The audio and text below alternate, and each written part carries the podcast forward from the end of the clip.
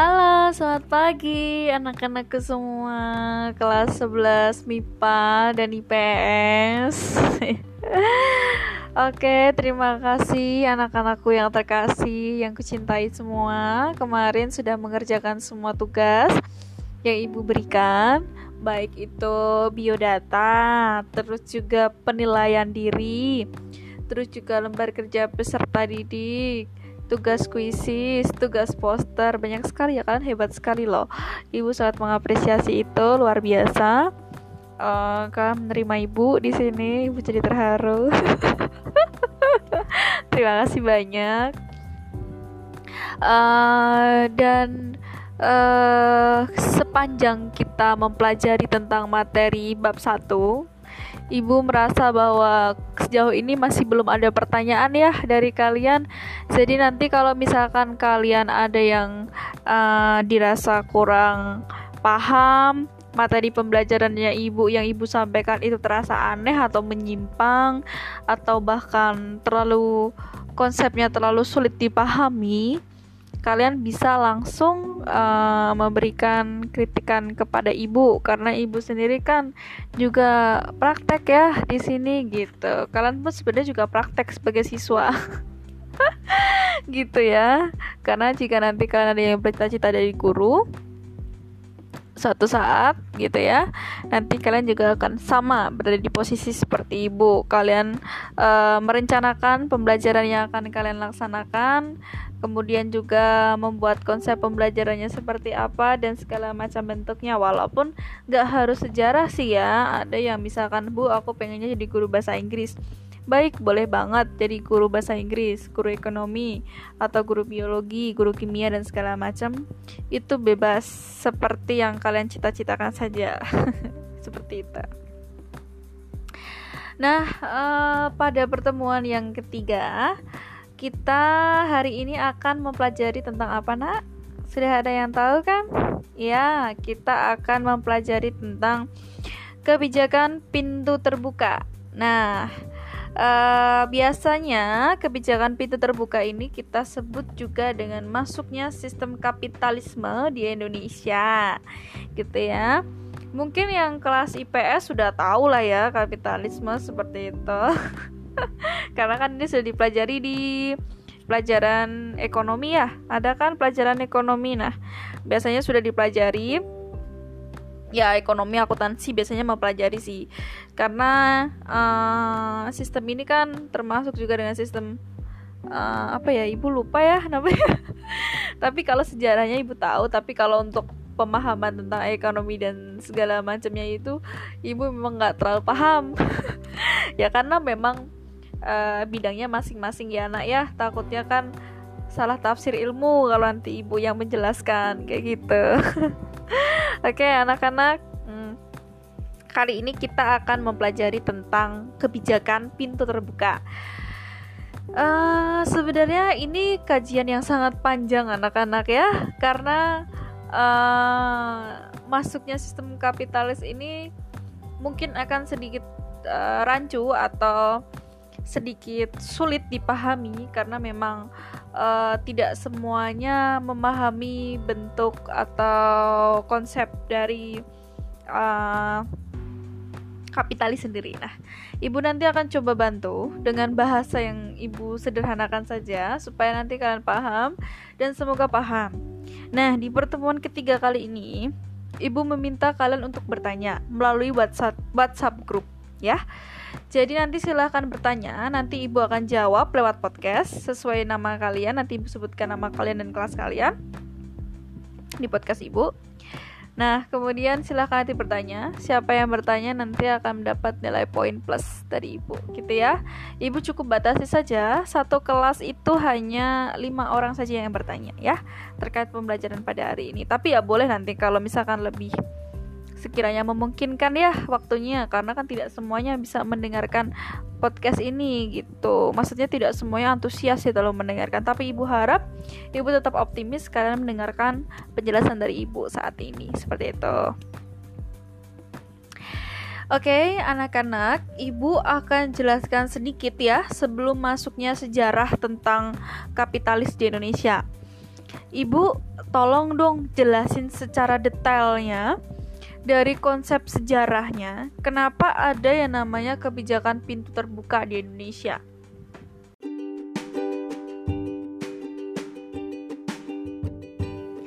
Oke, anak-anak, kali ini Ibu akan agak serius dalam menjelaskan tentang sistem politik pintu terbuka, atau kita sebut sistem ekonomi liberal, atau lebih sederhana lagi kapitalisme.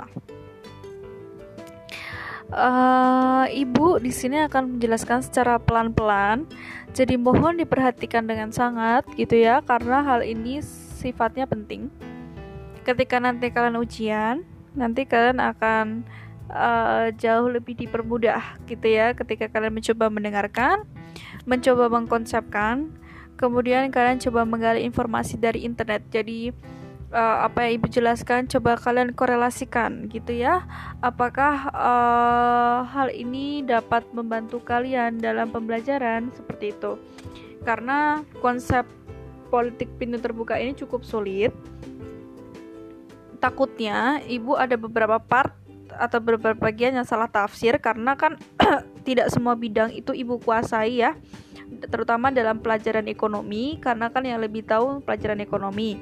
Jadi Ibu mohon dengan sangat ketika nanti kalian bertanya, Bu, bagaimana dengan perbandingan dengan sistem-sistem yang lain dan segala macamnya, yang Ibu ketahui di sini adalah tentang konsepnya ya, konsep sejarahnya. Jadi bagaimana terbentuknya sistem kapitalis di Indonesia Ibu paham, tapi kalau kalian pertanyakan adalah, Ibu, tolong dong Bu jelasin bagaimana skema liberalis dan segala macam yang dari luar negeri dan ini, Ibu mohon maaf, itu kan sudah pembelajaran di ekonomi ya. Nah, nanti kalian tanyakan ke guru ekonomi kalian, atau coba kalian korelasikan, Bu, berdasarkan penjelasan Ibu Asti, sejarahnya kapitalis di Indonesia itu seperti ini. Ibu bisa nggak jelasin tentang kami, bagaimana itu mekanisme mereka dalam menggaji buruh dan segala macam. Nah, itu nanti kalian tanyakan ke guru ekonomi. Nah, itu seperti itu ya anak-anak.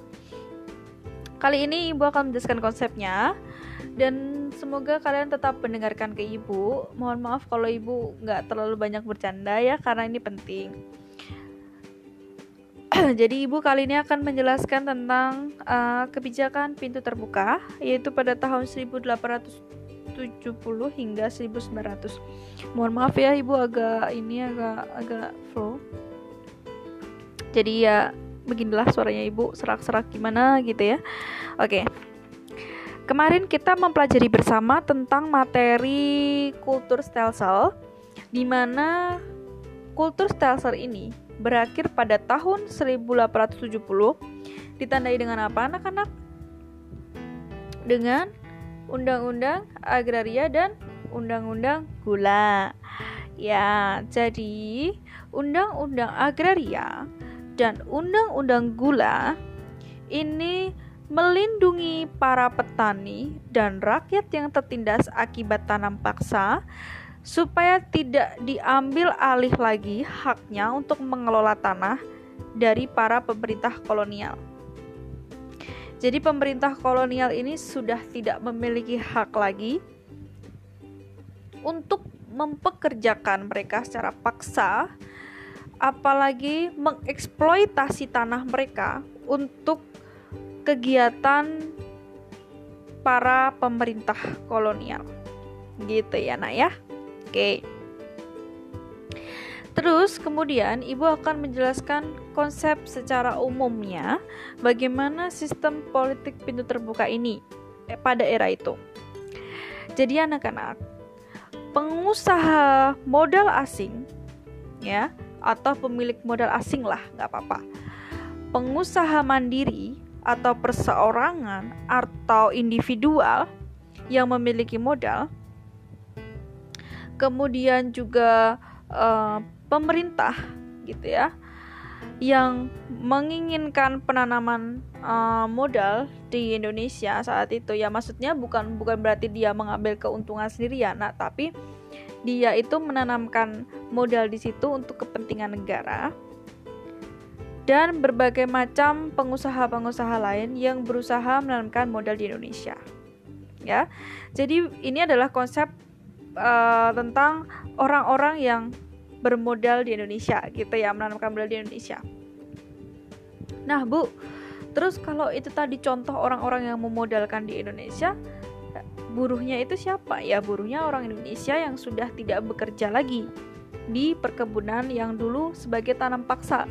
Jadi mereka yang sudah tidak dipekerjakan lagi, atau mereka yang sudah memiliki hak bebas karena sudah adanya undang-undang agraria dan gula, akhirnya mereka bekerja di para pemilik modal tersebut. Ya, tadi yang Ibu sebutkan ya, para pemodal swasta asing, mandiri, pemerintah, ataupun individual, ataupun perusahaan-perusahaan yang menanamkan modal di Indonesia atau berinvestasi di Indonesia. Jadi mereka bekerja di sana, bekerja di masing-masing perusahaan. Oke? Nah, perusahaan-perusahaan ini itu acuannya itu dari Undang-Undang Agraria dan Undang-Undang Gula. Jadi ketika mereka membuat peraturan di dalam perusahaannya, di dalam proyeksinya, di dalam kegiatan berwira swastanya, itu harus berdasarkan Undang-Undang Gula dan Undang-Undang Agraria. Jadi tidak boleh menyimpang dari itu. Jadi Undang-Undang Gula dan Undang-Undang Agraria ini adalah sebagai payung hukum yang sangat kekal bagi para perusahaan-perusahaan saat itu, terutama untuk melindungi hak-hak para buruh yang saat itu pernah mengalami ketertindasan. Jadi proses transisi ini kan cukup berat ya anak-anak. Dari yang orang yang tertindas akhirnya bisa merdeka dan mereka diberikan kesempatan untuk bekerja. Jadi proses transisinya saat itu sangat sulit.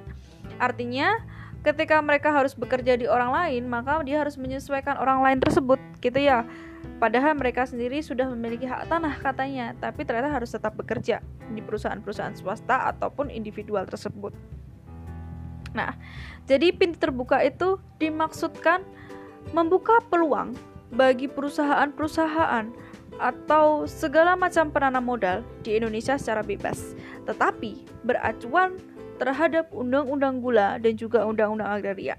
Ya, Ibu ulang-ulang aja ini, tapi konsepnya seperti itu. Jadi konsepnya bisa macam-macam, tapi pada intinya seperti itu. Paham, Nak? Ya, oke, Ibu lanjutkan ya. Kemudian, Bu, apakah Undang-Undang Gula ini nanti akan berjalan dengan baik, ataukah nanti pintu terbuka ini akan mulai kontroversi ataupun segala macamnya? Baik, Ibu akan jelaskan satu persatu ya. Nah, kita tadi sudah mempelajari tentang konsepnya ya anak-anak. Jadi seperti itu konsepnya. Mereka bisa masuk dengan bebas menanamkan modal di Indonesia, para buruh bisa bekerja. Nanti akan ada dampaknya pun, itu nanti akan ada. Ibu akan jelaskan. Kita akan mempelajarinya satu persatu. Ibu akan jelaskannya secara runtut ya. Oke. Nah, jadi latar belakang pelaksanaan kebijakan pintu terbuka ini, atau bisa kita sebut PT lah ya, itu di Indonesia tidak terlepas dari perubahan peta politik ekonomi ya, yang terjadi di Belanda kira-kira pada abad keberapa ya anak-anak? Ke abad 19, seperti itu. Jadi saat itu terjadi perubahan politik di Belanda. Kira-kira tahun 1850, Partai Liberal, jadi setiap partai di Belanda itu memiliki nama sendiri-sendiri ya, sama seperti Indonesia. Akan tapi setiap partai yang berhasil memenangkan pemilu, maka ia berhak untuk membentuk pemerintahannya sendiri. Artinya tidak ada acuan dasar, kamu harus berperintah seperti ini dan segala macam itu tidak. Tapi sesuai dengan arahan atau visi misi dari partai tersebut. Nah, pada tahun 1850, yang memenangkan pemilu itu adalah Partai Liberal Belanda. Ya. Dan pada tahun 1870, ternyata partai ini berhasil meraih kemenangan secara mutlak. Oke. Partai Liberal ini membawa arah faham liberalisme ke pemerintahannya. Karena apa anak-anak? Kok bisa paham liberalisme itu dibawa sampai ke tahap pemerintahan, ke birokrasi negara, ke struktur kepemerintahan dan segala macam? Kok bisa ya? karena itu tadi tidak terlepas dari dampak revolusi Prancis ya, dan revolusi industri. Jadi revolusi Prancis dan revolusi industri maksud ibu, aduh sampai ibu kebelibet ya. Saat itu tidak jauh, nah artinya ya, karena revolusi Prancis dan revolusi industri itu ya, itu sangat menekankan bagaimana manusia itu tidak bergantung pada fisik manusia ya. Jadi bagaimana saat itu proses transisi masyarakat yang saat itu, jadi ini ibu jelaskan revolusi Prancis ya, sejarahnya sedikit aja. Saat itu rakyat merasa bahwa kita perlu adanya perubahan secara cepat terkait proses industri yang dari tangan ke teknologi mesin. Jadi kalau dulu kan misalnya ya kita jahit pakai tangan, lama, hasilnya pun nggak seberapa. Dituntutnya misalkan harusnya hari ini 15 tapi cuma jadi 5 ya. Pokoknya jauh lah dari target ya. Akhirnya harus membuat mereka berpikir bagaimana caranya kita harus bergerak, ekonomi kita harus berjalan dengan lancar tanpa kita harus menggantungkan fisik kita terlalu berat ya. Jadi akhirnya digantilah itu menjadi mesin. Mereka berupaya membuat, menciptakan mesin dan segala macam. Jadi siapapun yang saat itu berhasil menemukan teknologi mesin, maka dia akan diapresiasi besar oleh rakyat saat itu. Dan paham liberalisme ini itu dibawa saat itu karena memang revolusi industri ini berhasil menciptakan orang-orang yang sangat sangat berpengaruh ya. Pandai besi, kemudian juga alat pemintal benang dan segala macamnya seperti itu. Itu karena memang mereka liberal, jadi bebas, silahkan kamu diberikan kesempatan untuk berkarya, silahkan gunakan dengan sebaik mungkin, tidak ada aturan, tidak ada batasan, silahkan pergunakanlah itu dengan baik, kesempatanmu, hakmu, kamu bebas. Itu seperti itu anak-anak ya. Jadi dipahaminya cukup sulit ya, cukup panjang ini karena memang ada dampaknya dari itu juga. Dari situ, jadi dari proses perubahan itu kan mereka harus menentukan. Jadi ketika tadi sudah ada pembebasan hak dan segala macamnya, akhirnya membawa mereka ke dampak yang sangat luar biasa. Dan di sini negara itu hanya berfungsi untuk mengawasinya saja anak-anak. Jadi dari pengaruh revolusi industri tersebut akhirnya membawa negara ini hanya berfungsi untuk mengawasi saja, karena kan mereka bebas ya untuk bertindak segala macam apapun, diberikan hak untuk membuat apa aja, bahkan pemodal asing datang pun tidak apa-apa. Pokoknya yang penting kita itu dapat melaksanakan ekonomi kita secara baik dan lancar ya, seperti itu.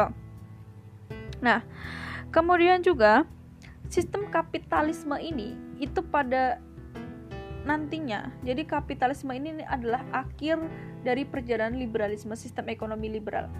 Jadi tadi kita pahami bersama bahwa sistem ekonomi liberal ini adalah dampak dari revolusi Prancis, kemudian juga dampak kemenangan partai yang membawa ke struktur pemerintahan yang akhirnya lama-kelamaan membawa suatu konsep bahwa sistem ini akhirnya membawa masyarakatnya untuk memiliki jiwa kompetitif, maksud ibu kompetitif artinya bersaing antara satu dengan yang lain, dan negara di sini hanya mengawasi saja. Jadi penjelasan ibu tadi seperti itu ya.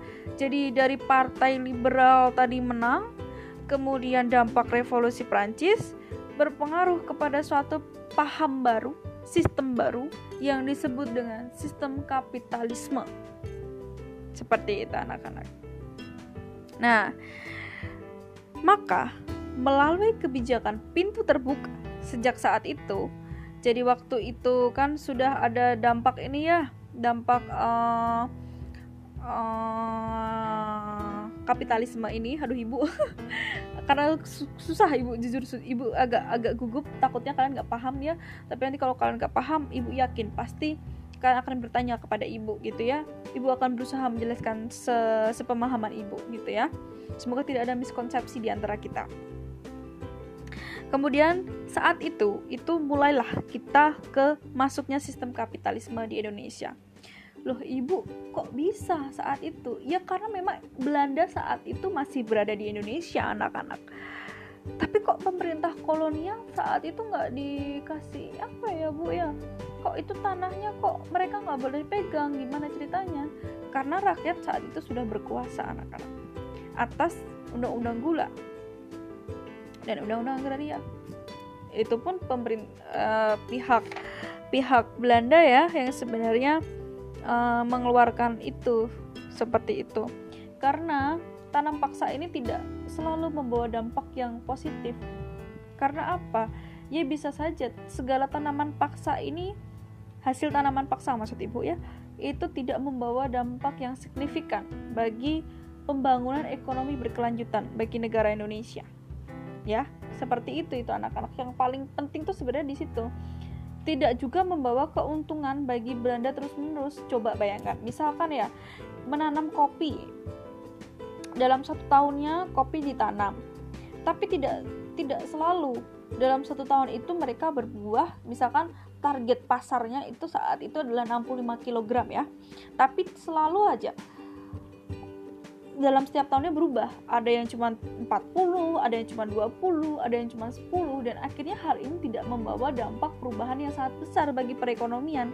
Maka tanam paksa ini pun lama-kelamaan harus dihapus, karena juga banyaknya korupsi, kolusi, bahkan nepotisme yang saat itu terjadi di kalangan pihak Belanda. Yang penting aku untungnya banyak, bodo amat itu sistemnya gimana-gimana terserah.